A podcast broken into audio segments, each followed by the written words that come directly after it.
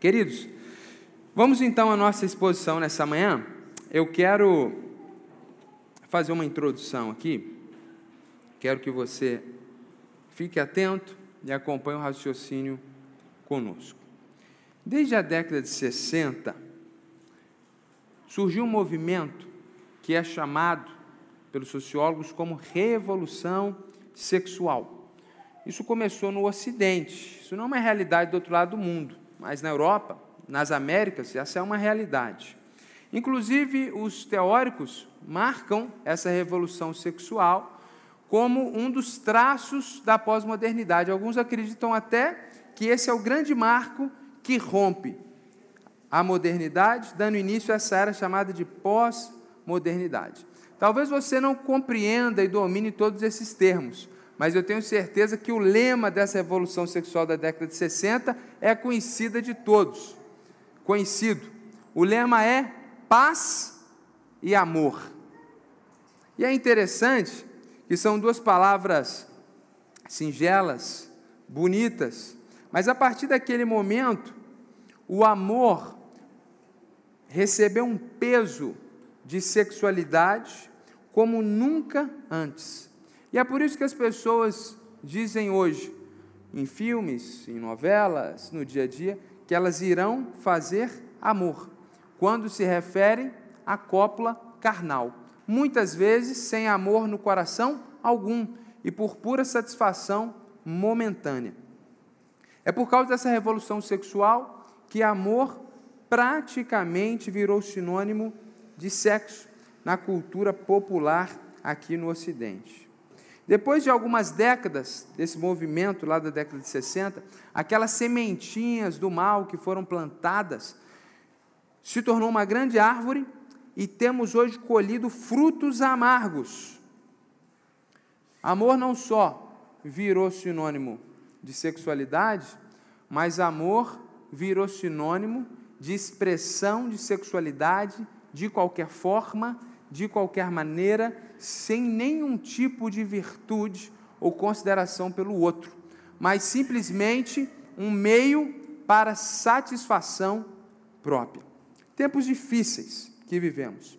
Outro fruto amargo da nossa sociedade é que amor ele se transformou em plena liberdade sexual. Justificativa para padrões não bíblicos nas relações e para abertura pecaminosa de relacionamentos. Então as pessoas dizem que o relacionamento tem que ser aberto porque elas se amam. E é um contrassenso, é um absurdo, é ilógico, mas esse é o argumento das pessoas, que o amor é tal e tão grande que ele não pode prender o outro, nem se prender a ninguém. Então precisa ser aberto. E em nome desse amor, padrões não bíblicos estão sendo admitidos na sociedade quando fugimos da questão da heterossexualidade, quando fugimos da fidelidade do casamento. E quantos absurdos a gente tem visto? Eu me lembro de um professor meu, eu com 16, 17 anos de idade, e esse professor, na, com seus 40 anos de idade, e nessa época esse professor exercia uma forte influência na minha vida, e eu conheci inclusive a sua esposa, e, e, e tinha mais do que uma relação de professor e aluno, ele era um mentor para mim naquela idade, em vários aspectos da vida. E eu me lembro o dia que ele me procurou e disse que estava apaixonado por uma colega minha, que tinha 19 anos de idade. Foi chocante para mim, assustador. E o mais absurdo foi ele chamar a esposa e contar da paixão dele. Ele amava aquela menina. E eu não sei exatamente o que, que ele esperava quando ele contou para a esposa, nem quando ele contou para mim. Eu só consegui expressar o choque, era um novo convertido. O que eu entendi logo, pela graça de Deus, é que aquele homem não deveria mais ser uma referência para mim. E graças a Deus, encontrei outros mentores. Mas aquele exemplo triste que marcou a minha adolescência de uma forma muito negativa, é uma ilustração desse princípio de amor que prevalece nessa sociedade. Em nome do amor, as pessoas têm abandonado aqueles ou aquelas que juraram amor eterno no altar diante de Deus, porque eu amo agora o fulano. Em nome da falta de amor, alianças estão sendo desprezadas e as pessoas estão indo embora. Então a concepção de amor da nossa sociedade ela é muito contrária à perspectiva de Deus. Debaixo desse entendimento de amor, também se vaticina a tolerância total e plena a tudo e a todos. Então, em nome do amor, tudo precisa ser tolerado. Agora é interessante que aqueles que são contra essa nova moralidade não recebem o mesmo amor, recebem ódio, sanções, cancelamentos. Então, o amor justifica tudo, permite tudo, menos você não concordar com esse amor que justifica todas as coisas, menos você ter virtudes, princípios e entendimento bíblico do que é amor. Nessa cultura, amor a todas as formas de pensar é valorizado, mas ódio aos cristãos que não pensam como nós. Amor a todos, menos quem pensa diferente da gente. Amor virou sinônimo de aceitação a tudo, a todos. E esse não é o amor bíblico. Essa não é a proposta de amor feita por aquele Deus, nosso Deus, que é definido como amor. Porque é isso que a Escritura diz: que Deus é amor, mas não este amor desta sociedade decadente. A grande verdade, meus irmãos, é que na nossa cultura, amor é sinônimo de hipocrisia. O amor dessa sociedade é um amor hipócrita. Porque em nome do amor, tudo precisa ser tolerado, menos aqueles que pensam diferente. Em nome do amor, pessoas a quem juramos amor são abandonadas. Então, o amor desse tempo é um amor hipócrita, não sincero, não verdadeiro, não comprometido, efêmero, passageiro, como diz o filósofo, líquido, hipócrita, conveniente, de máscaras. Agora, o problema é que a falta de entendimento do amor não é um problema somente no universo não cristão. Infelizmente, é um problema também dentro da igreja. Ainda que de uma perspectiva diferente, o ponto é que muitas vezes, dentro do universo cristão, o amor é falado, mas no coração prevalece o ódio. Falamos em amor, mas odiamos quem vota contra a gente. Falamos em amor, mas guardamos mágoa de 35 anos do outro irmão da igreja, naquela igreja que nem existe mais. Falamos de amor, mas muitas vezes o nosso amor, como evangélicos, também é um amor hipócrita. Talvez não com a mesma tonalidade do que o amor hipócrita do mundo, mas igualmente hipócrita, igualmente equivocado. O texto que nós leremos hoje, essa perícope, essa porção da Escritura que nós trabalharemos, nos ensina muito sobre o amor da perspectiva de Deus. E é lindo o texto, porque não vai discorrer a respeito do amor de uma forma teórica, mas vai falar do amor de uma forma prática e mais prática impossível. Então quero convidar você a abrir comigo a sua Bíblia no livro de Romanos, de uma forma mais precisa, na Epístola aos Romanos, capítulo 12. Leremos do verso 9 até o verso 21.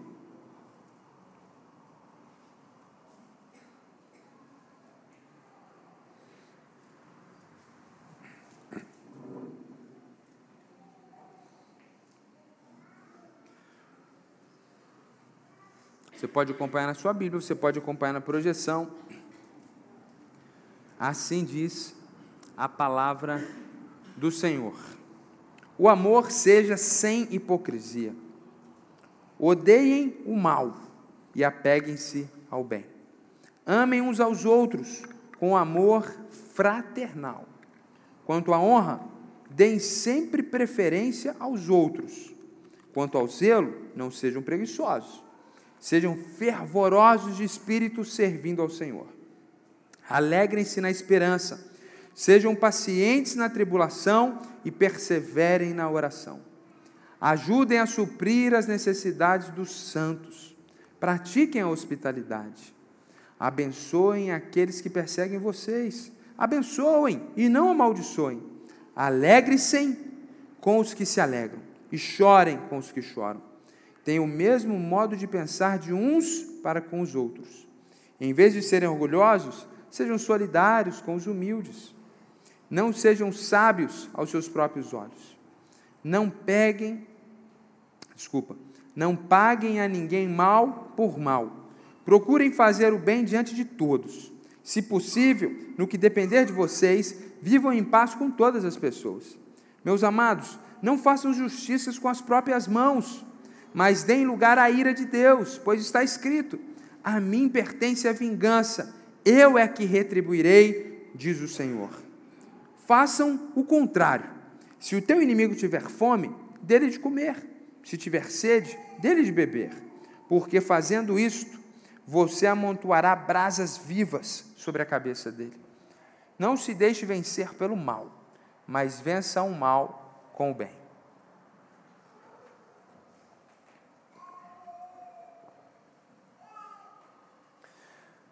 Esse texto, ele tem uma estrutura muito peculiar. O verso 9, na sua primeira parte, que diz: o amor seja sem hipocrisia, poderia ser a grande ideia, a verdade central, a grande tese que ele quer trabalhar aqui. Então ele tem uma verdade que ele quer comunicar àqueles irmãos e Deus tem uma verdade que quer comunicar conosco hoje, que nós não podemos amar com hipocrisia. Umas, algumas versões mais antigas dizem assim: o amor seja sem fingimento. Outras versões dizem: o amor seja sincero. Literalmente, o que está escrito lá é exatamente isso. Seja sem hipocrisia. Essa é a palavra que está lá, inclusive é uma palavra única, com um prefixo negativo, sem hipocrisia. E aí, ele segue durante todos os versículos explicando para nós como que nós devemos amar sem hipocrisia. E ele vai dar uma série de exemplos, uma série de exemplos, uma série de questões. Então, o que nós faremos nessa manhã e nas próximas semanas? Nós vamos trabalhar com muita tranquilidade, com muita paciência essa perícope, esse texto, ao longo de algumas semanas, três ou quatro, sem pressa, nos beneficiando de tantas, essas, de tantas verdades, aprendendo, nos deixando ser moldados, tendo entendimento renovado e sendo transformados. Um texto tão rico como esse não pode ser exposto de uma vez só, em uma única manhã. Então, se você prestar atenção no verso 14, por exemplo, ele diz: Abençoem aqueles que perseguem vocês, abençoem e não amaldiçoem. No verso 15, ele fala sobre se alegrar, sobre chorar, ter o mesmo modo de pensar, ele está falando de unidade no verso 16, e aí no verso 17 ele retoma o que ele falou no verso 14: Não paguem ninguém mal por mal, e aí vai até o final falando desse assunto, em como amar, como amar aqueles que nos fazem mal. Então, é, é como se ele colocasse essa grande verdade, que o amor seja sem hipocrisia, e começasse a trazer uma série de argumentos lá do fundo do seu coração, sem necessariamente estruturar exatamente por áreas essa manifestação de amor.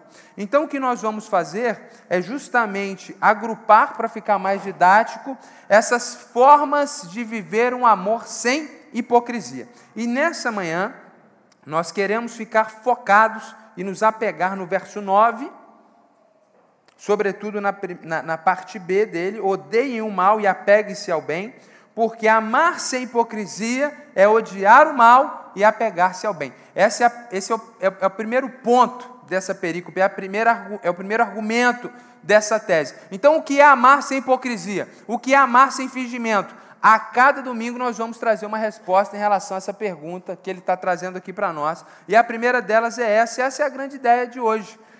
Amar sem hipocrisia é odiar o mal e apegar-se ao bem. Simples, já dá até para decorar. Dá até para gravar e falar isso para alguém durante a semana. Amar sem hipocrisia é odiar o mal e apegar-se ao bem. Não tinha palavras melhor para colocar essa grande ideia. É quase que o texto por ele mesmo. Palavra hipocrisia, ela era usada lá naquele tempo, primeiro para dizer respeito a uma resposta que alguém dava a outro, diante de um debate, diante de uma discussão. E é interessante que essa resposta, naquele contexto, não necessariamente precisava ser verdadeira.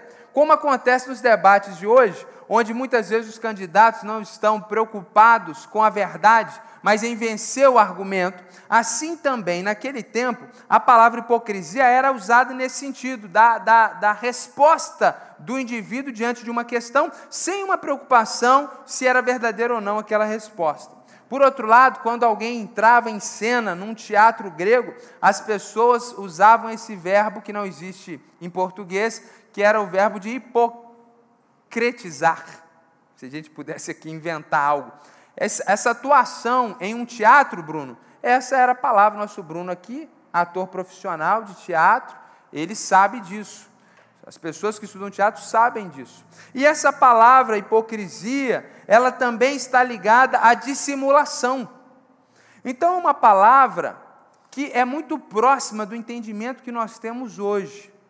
Ser alguém hipócrita é ser uma pessoa sem sinceridade. Amar de forma hipócrita é amar de uma forma não sincera, é amar com máscaras, é amar deixando de lado a sua verdade e interpretar um personagem e faltar com a integridade. Então, quando você ama em fingimento, esse amor não é válido diante de Deus. Então, se você abandona quem você é e interpreta um papel, diz, diz, palavras bonitas, é politicamente correto muitas das vezes, mas lá no seu íntimo e no seu profundo, você não é aquela pessoa, o nome disso é hipocrisia. E esse amor não tem valor. Então, quando ele está dizendo que o amor seja sem hipocrisia, ele está falando que Deus não quer só que a gente ame mas que a gente ame de forma verdadeira, sem fingimento, sem máscaras, sem interpretações, porque a vida cristã e o chamado ao discipulado, ou seja, o chamado a sermos discípulos de Jesus, não é um chamado para encenação. Ser chamado a ser discípulo de Jesus não é ser matriculado na escola de teatro de Deus, onde você interpreta um personagem. Eu demorei muito para entender isso. Nos primeiros anos da minha caminhada cristã, eu me esforçava em ler a Bíblia para entender como o cristão tinha que trabalhar, e eu me fazia, eu fazia um esforço muito grande de ser aquela pessoa, a ponto de algumas pessoas dizerem: rapaz, esse menino aí, se tem alguém que parece com Jesus, deve ser ele. Eles falavam isso de mim, porque eu interpretava Jesus. Só que lá no fundo do meu coração, que eu tinha de raiva, ódio, não era brincadeira. Crítica, então, eu era perito doutor honoris causa em crítica, de tudo e de todos, ácido, arrogante, mas a máscara, meus irmãos, não deixava ninguém ver isso. E aí eu entendi que para amar sem sinceridade, eu não posso fazer isso com a força da minha natureza, porque a nossa natureza é amar, e a nossa inclinação é para sermos hipócritas. Adão e Eva pecaram. Pecaram contra Deus. O que eles fizeram imediatamente? Uma fantasia de teatro. Foram lá, pegaram folhas de figueira, fizeram uma roupa e começaram a interpretar. Vamos esconder de Deus. Deus chegou. Adão, Adão, cadê você? Estou aqui, Senhor. O que, que aconteceu? Aí começa o teatro. Essa mulher, Senhor, essa mulher que o Senhor me deu, Pai. Imagina as lágrimas. Amei essa mulher, Senhor. Essa mulher, Senhor, eu que dei o um nome para ela. O Senhor que me deu essa mulher. Mas veio com defeito, Pai. Essa mulher me obrigou. Comeu fruto, eu estava lá capinando, bonitinho, deixando o jardim bonitinho, ela me deu, Pai. Falou no pé do ouvido para eu comer a fruta, eu não resisti. A encenação, a máscara começa ali no Éden. É assim que a gente faz. E a gente tenta com a força do nosso braço, mas a gente não consegue. A verdade é que quando alguém fere a gente, a gente põe aquela máscara, está tudo bem, está tudo tranquilo. Mentira pura. Fazendo planos maléficos, às vezes até de homicídio contra a pessoa. Põe na listinha do coração, esse aqui acabou. mas na praia tá tudo bem. É incrível, às vezes a pessoa chega para te pedir perdão, qual... não, precisa falar disso não, tá resolvido, não, mas eu queria te pedir perdão, nem lembro mais, mentira pura, tá com tanta raiva que não consegue nem ouvir o pedido de perdão. Então a gente é ruim. Quando João Batista falou que a gente era raça de víbora, víbora é isso mesmo. Corre aqui veneno da serpente, pecado. Então a gente tende a interpretar personagens. Então a gente precisa da graça de Deus para amar sem hipocrisia. Se não for Jesus morrendo na cruz, aí sim, sem hipocrisia, o amor vindo em carne, provando e mostrando que é amor de verdade, a gente não poderia amar. Não só porque ele é nosso exemplo, mas porque ele transformou os nossos corações. E aí a graça de Deus nos capacita a amar sem fingimento. Então, quando Deus fala para nós amar sem hipocrisia, você precisa entender que o grande amor sem hipocrisia é o de Deus, que veio em carne, mesmo nós sendo pecadores, e morre no nosso lugar. E aí ele não só nos mostra o que é esse amor sem fingimento, mas nos capacita pelo seu espírito a viver esse amor sem fingimento. É incrível, porque Jesus, para mim, é, o, o, a pessoa de Jesus, quando eu leio o Novo Testamento, é empolgante. Eu leio o Novo Testamento, eu fico maravilhado. Porque Jesus, ao mesmo tempo que ele olha para os religiosos e com a maior sinceridade do mundo, o amor mais sincero do mundo, ele diz a verdade firme: vocês são filhos do diabo. Sem nenhuma preocupação, ele diz a verdade, porque ele ama. Ele também senta com aquelas pessoas que eram a escória da sociedade. Senta por amor com pessoas que na sociedade eram discriminadas. Toca em pessoas enfermas que eram rejeitadas pela sociedade. Perdoa uma mulher que era adúltera. Então, esse amor ele é sincero. Ele é sincero para oferecer misericórdia a quem merece misericórdia e firmeza a quem precisa de firmeza. Então, Jesus é o nosso grande paradigma de amor. Deus é amor. Jesus morreu por nós. Nós vimos o amor de Deus. Ele provou o seu amor para conosco enquanto nós ainda éramos pecadores, morrendo por nós. E aí eu quero dizer isso para você. Essa mensagem dessa semana e nas próximas não é uma palestra de moralidade, que você vai conseguir pegar esse princípio e aplicar isso na sua vida sem a ajuda do Espírito Santo. Então, se você está aqui e ainda não conhece Jesus de forma íntima, Ele não é o dono da sua vida, se você não desfrutou do amor de Deus, tudo que eu vou falar aqui é uma palestra moral, que você pode até tentar interpretar, mas vai acontecer o que acontecia comigo. Quando eu chegava diante de Deus em casa, eu falava: Deus, eu estou tentando, eu estou me esforçando, mas por dentro eu sou terrível. Aí eu entendi que eu precisava da ajuda de Deus e comecei a orar para Deus transformar o meu coração. E aí não era mais uma interpretação, mas era a graça de Deus me ajudando a vencer a minha própria iniquidade. Então, esse amor ele é sem hipocrisia, ele é sincero. E ele precisa odiar o mal. É muito interessante porque ele está falando de amor, e aí ele usa a palavra odiar. odiar, rejeitar severamente é uma palavra dura. Isso é muito interessante, porque essa definição de amor de hoje, a palavra ódio sairia do dicionário. Mas é interessante porque no amor bíblico é necessário. Se você ama algo verdadeiramente, você precisa rejeitar completamente outras questões que vão contra o foco do seu amor.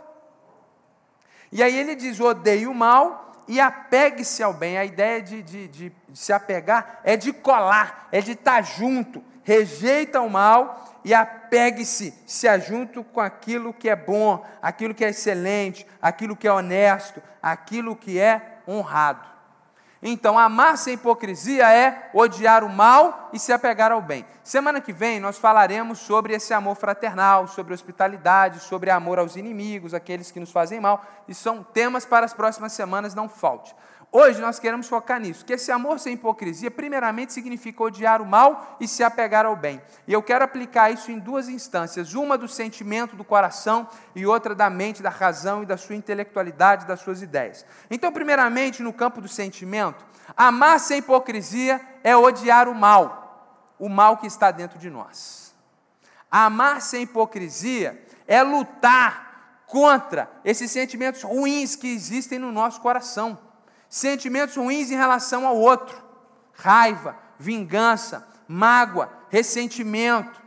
Nós estamos numa cultura de vitimização e as pessoas, quando elas são ofendidas e feridas, o que, que elas fazem? Elas acham que porque elas foram feridas e ofendidas, elas podem viver magoadas até o fim da vida, numa ideia sem lógica de que inconscientemente elas estão tentando punir, cultivando aquela amargura aquela mágoa à pessoa que ofendeu. Mas essa não é a proposta de Deus. É odiar esse mal que está dentro de você. Então, meu irmão, tudo que você tem no seu coração que é mal, ódio, vingança, ira, raiva, ressentimento em relação a outra pessoa, esse é o mal que você tem que odiar. Tem um vídeo do John Piper, curto, bem produzido, com uma coisa bem legal, que fala sobre esse ódio que o cristão precisa ter e a guerra que ele precisa fazer. E aí o vídeo chama muita atenção porque parece, caramba, o cristão tem que fazer guerra, o cristão tem que odiar, e aí ele vai falar justamente nessa direção, que o cristão tem que fazer guerra e odiar o mal que existe dentro dele. Então toda a sua tendência de isolar o outro, de ser egocêntrico, egoísta, isso que você tem que odiar. Algumas pessoas chegam à igreja e ficam preocupadas em serem bem recebidas, ficam preocupadas em receber, ser recebida com um tapete vermelho, ficam preocupadas em ser honradas. Isso é mal. É o seu sentimento de vaidade, de vanglória, você se acha bom, importante, superior, você tem que ser aplaudido, estou todo mundo aqui para te servir. Isso é mal, você tem que odiar isso.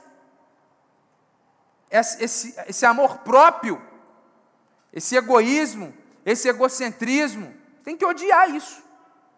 Isso, se você não for muito firme com as tendências pecaminosas do seu coração, elas vão vencer você.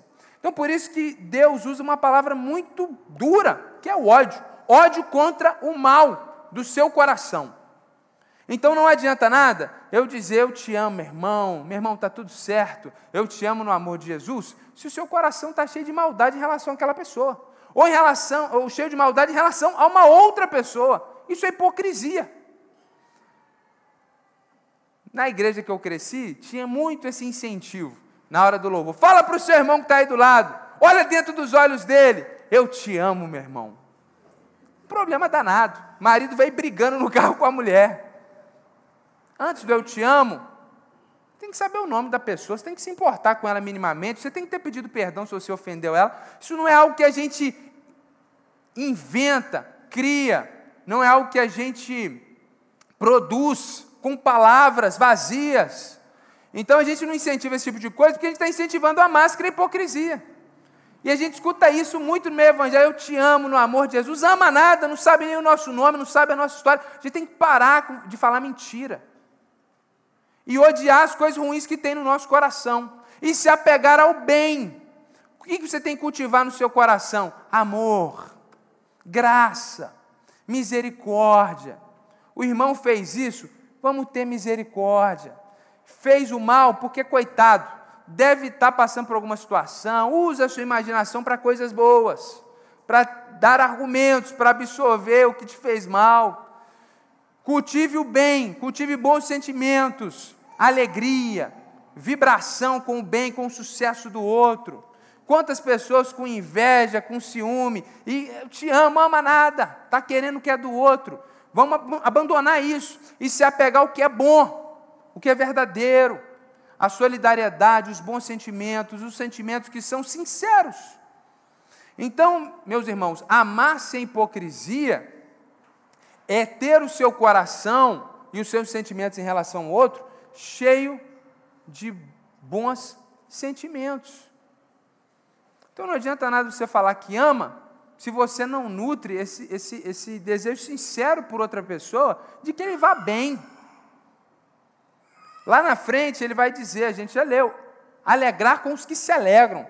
Isso aqui vai ser meia hora só de um sermão aí para frente, porque essa é a desgraça do nosso tempo. A rede social trouxe a inveja como o pecado capital primário da nossa sociedade. Porque na rede social, a gente só posta os nossos sucessos. E eu não vou dar spoiler da pregação, mas eu quero usar essa parte para aplicar isso. A gente tem que se apegar ao bem, olhar o sucesso do outro e ter sentimentos bons. Não adianta estar com o coração cheio de ciúme, de inveja. Então a gente tem que cultivar esses bons sentimentos em relação aos nossos irmãos. Agora, no campo das ideias, eu também preciso aplicar. Porque não tem como você dizer, eu amo a Deus, eu amo meu irmão, eu amo a família. E vão matar bebezinho no ventre. O nome técnico, politicamente correto, é aborto. O argumento supostamente correto é uma questão de saúde pública. Então nós estamos numa sociedade pornográfica, não pornográfica só na questão visual, mas filosoficamente falando, impura, lasciva, onde desde a infância primária as nossas crianças são submetidas a questões terríveis. O indivíduo é o Deus dessa sociedade, a liberdade individual está no ápice do ápice, e as pessoas acham que por uma questão de saúde pública o Estado tem que patrocinar, tem que pagar, as leis precisam liberar homicídio. Homicídio, simples. Porque, meus irmãos, é uma questão de lógica. Se a gente não define a vida na concepção, é impossível se definir vida. Ou a vida é definida na concepção, ou isso é totalmente relativo. E se é, isso é interessantíssimo, porque que a gente tem países da América Latina que permite o aborto com oito meses de vida. Se alguém pode ser exterminado com oito meses de vida no ventre da sua mãe, por que, que não pode ser exterminado com oito dias de vida? O que justifica moralmente uma sociedade ir contra o homicídio em qualquer instância? Porque um indivíduo vivo dentro do ventre da sua mãe ou fora do ventre da sua mãe é um indivíduo vivo. Então, se nós amamos sem hipocrisia, nós não podemos nos apegar a essas ideias que são contra o amor, que são contra o que é correto. Então, amar sem hipocrisia é odiar o mal, é ter a coragem de olhar nessa sociedade hipócrita que o, o, o Deus deles é o amor, mas o amor é o indivíduo, e dizer: não, esse amor é hipócrita. Nós não queremos esse tipo de amor que ama só a si próprio e é abortista e não ama a família, não ama o casamento. Então, é, é, é interessante, porque ele começa falando desse amor sem hipocrisia, porque muitos cristãos eles estão sendo pressionados e eles começam a se adequar a essas questões, por quê? Porque eles têm medo da perseguição, medo de, de, de, perder o emprego, medo de ser abandonado, medo de ser deixado, as traças, medo de não ter amigos. Os adolescentes e jovens são muito, muito tentados nessa área, porque nessa fase da vida a gente acha que ter um amigo na faculdade, ter um amigo na escola é a coisa mais importante do mundo, e não é, e não é, mas eles são tentados nessa área. Então, se a gente ama sem hipocrisia, a gente tem que ter a coragem de dizer: olha, nós amamos as pessoas, nós amamos as pessoas desse mundo, Deus quer que a gente ame as pessoas, a gente ama a pessoa com quem a gente está conversando, mas nós não podemos amar ideias que são contra o bem do ser humano e da sociedade. E sem hipocrisia a gente pode falar: eu amo você, mas eu discordo de você. Porque amar, biblicamente, não é concordar com todas as ideias dos outros. Hipocritamente, para ficar tudo bem, você se enquadrar e ficar rindo, balançando a sua cabeça. E se apegar ao bem, nas ideias. Não só no campo dos sentimentos, rejeitando ideias más, negativas, também nos apegando às ideias corretas, às ideias boas, às ideias que estão em coerência com as ideias de Deus. Então, amar sem hipocrisia é ter um coração que rejeita o que é mal e se apega ao que é bom no campo do sentimento, e ter ideias e pensamentos que, igualmente, você repudia o que é mal e você se apega àquilo que é bom. Como que alguém pode dizer que ama o indivíduo e ser favorável à liberação de entorpecentes que vão levar o indivíduo a perder o seu pleno equilíbrio e vai favorecer os indivíduos a cometerem atos ruins contra si próprio, contra outras pessoas na sociedade. Então, amar sem hipocrisia é dizer sim, a igreja ama as pessoas do mundo, mas não ama as ideias do mundo. E isso vai gerar perseguição. Aí lá, semana que vem, ele vai ensinar para a gente como amar as pessoas quando elas começam a perseguir a gente, porque nós seremos perseguidos, porque nós amamos as pessoas odiando o mal e se apegando ao bem. Então a gente pode amar uma pessoa sem concordar com as suas ideias nefastas e diabólicas. E não há contradição nenhuma nisso, porque esse é Jesus, dizendo, porque ama, que eles eram filhos do diabo, sendo muito sincero, para mostrar a verdade, porque isso é amor. Hipocrisia não é amor. Falar mentira para as pessoas para ficar tudo bem não é amor. É amor a si, a si próprio porque você não quer ficar numa posição desconfortável. O amor do mundo é um amor hipócrita. As pessoas não estão preocupadas com a verdade, nem em relação ao seu sentimento, nem em relação às suas ideias. Elas fazem e falam o que é necessário, demonstram amor até para manipular, carinho, educação, por pura manipulação, para se beneficiarem. O amor do mundo é um amor hipócrita. O amor dentro da igreja não pode ser hipócrita, nem no campo do sentimento, nem no campo das nossas ideias, nem naquilo que a gente sentir, nem naquilo que a gente sente, nem naquilo que a gente pensa. Então, sim, nós amamos as pessoas, mas nós temos que ter a tranquilidade de discordar dessas pessoas naquilo que elas discordam de Deus naquilo que é contrário ao verdadeiro amor. E nós não podemos ter constrangimento em relação a isso. Amar sem hipocrisia é odiar o mal e apegar-se ao bem. Quando eu li esse texto a primeira vez, me preparando, eu até comentei com um pastor aqui da igreja que o amor aqui é colocado e eu tive uma certa dificuldade no primeiro momento para entender por que, que ele, ele, ele transitava entre amor fraternal e depois ele falava de perseguição. Mas isso está muito claro para mim agora. Porque quando você ama sem hipocrisia, você vai ser odiado. Fale verdades com o maior amor e respeito possível, e assim ainda você vai ser odiado.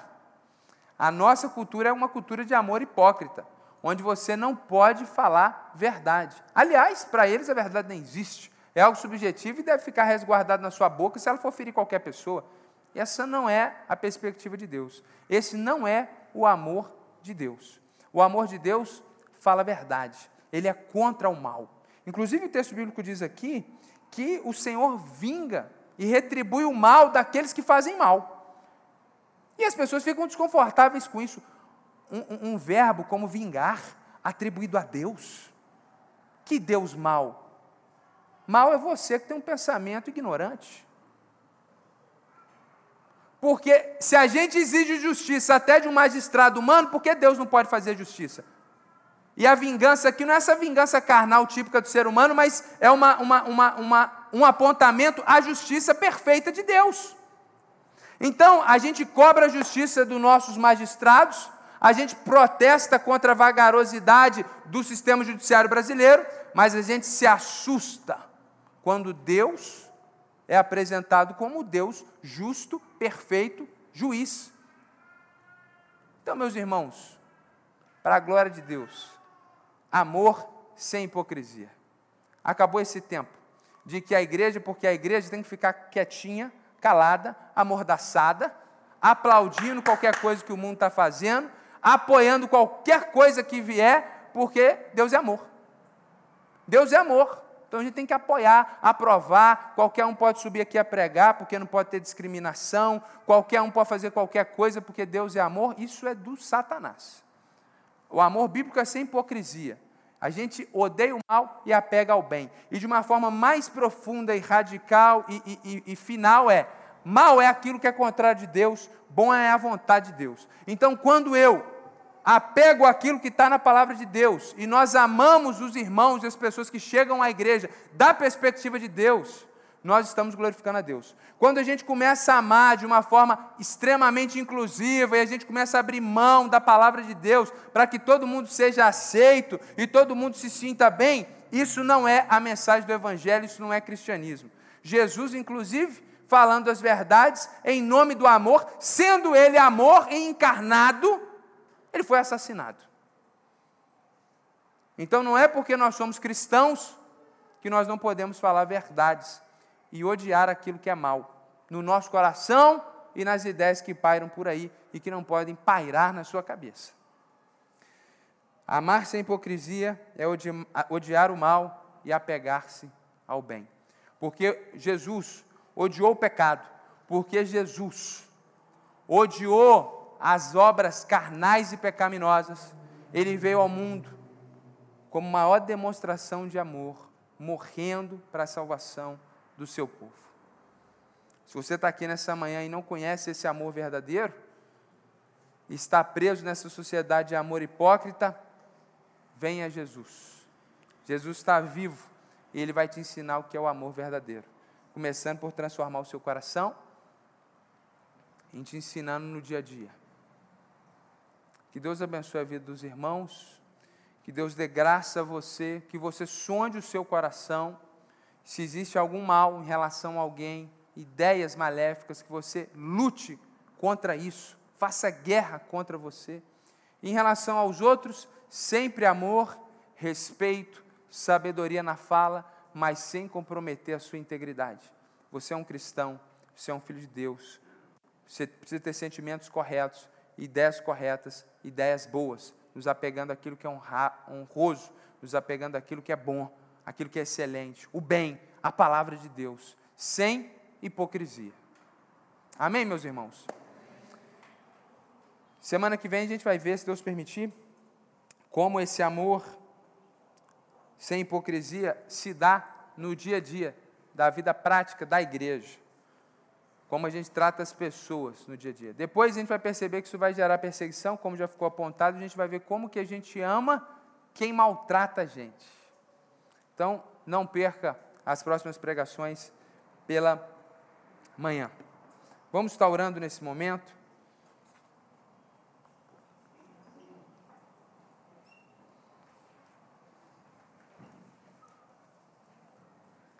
Senhor Deus, nós todos somos falhos, frágeis, maltrapilhos espirituais. E o mal que existe em nós muitas vezes quer tomar lugar no nosso coração. Mas nós te damos graça pelo teu grande amor, pelo teu sacrifício, Jesus. Tu, tu nos perdoastes, ó Deus, e tem nos dado teu Espírito para que a gente possa vencer esse mal que está em nós. Não queremos amar com hipocrisia, não queremos usar máscaras, queremos amar de forma sincera uns aos outros. Queremos, Deus, odiar o que está de ruim em nós. Queremos lutar contra o pecado que está em nós ter sentimentos dignos do Senhor em nossos corações pelos outros. E queremos também, Senhor, odiar ideias equivocadas, rejeitar e contra, Senhor, ideias que não são do Senhor. E amando pessoas, ter a coragem de dizer, de nos posicionar, de nos expressar contra o mal ideológico, moral que existe, Senhor, nesse tempo e na sociedade. Nos ajuda para que não sejamos atores da fé. Nos ajuda para que não sejamos artistas da religião. Queremos ser homens e mulheres transformados pela tua graça, com nosso entendimento renovado. Queremos amar sem hipocrisia, para que o nome de Jesus seja glorificado. Amém, Senhor.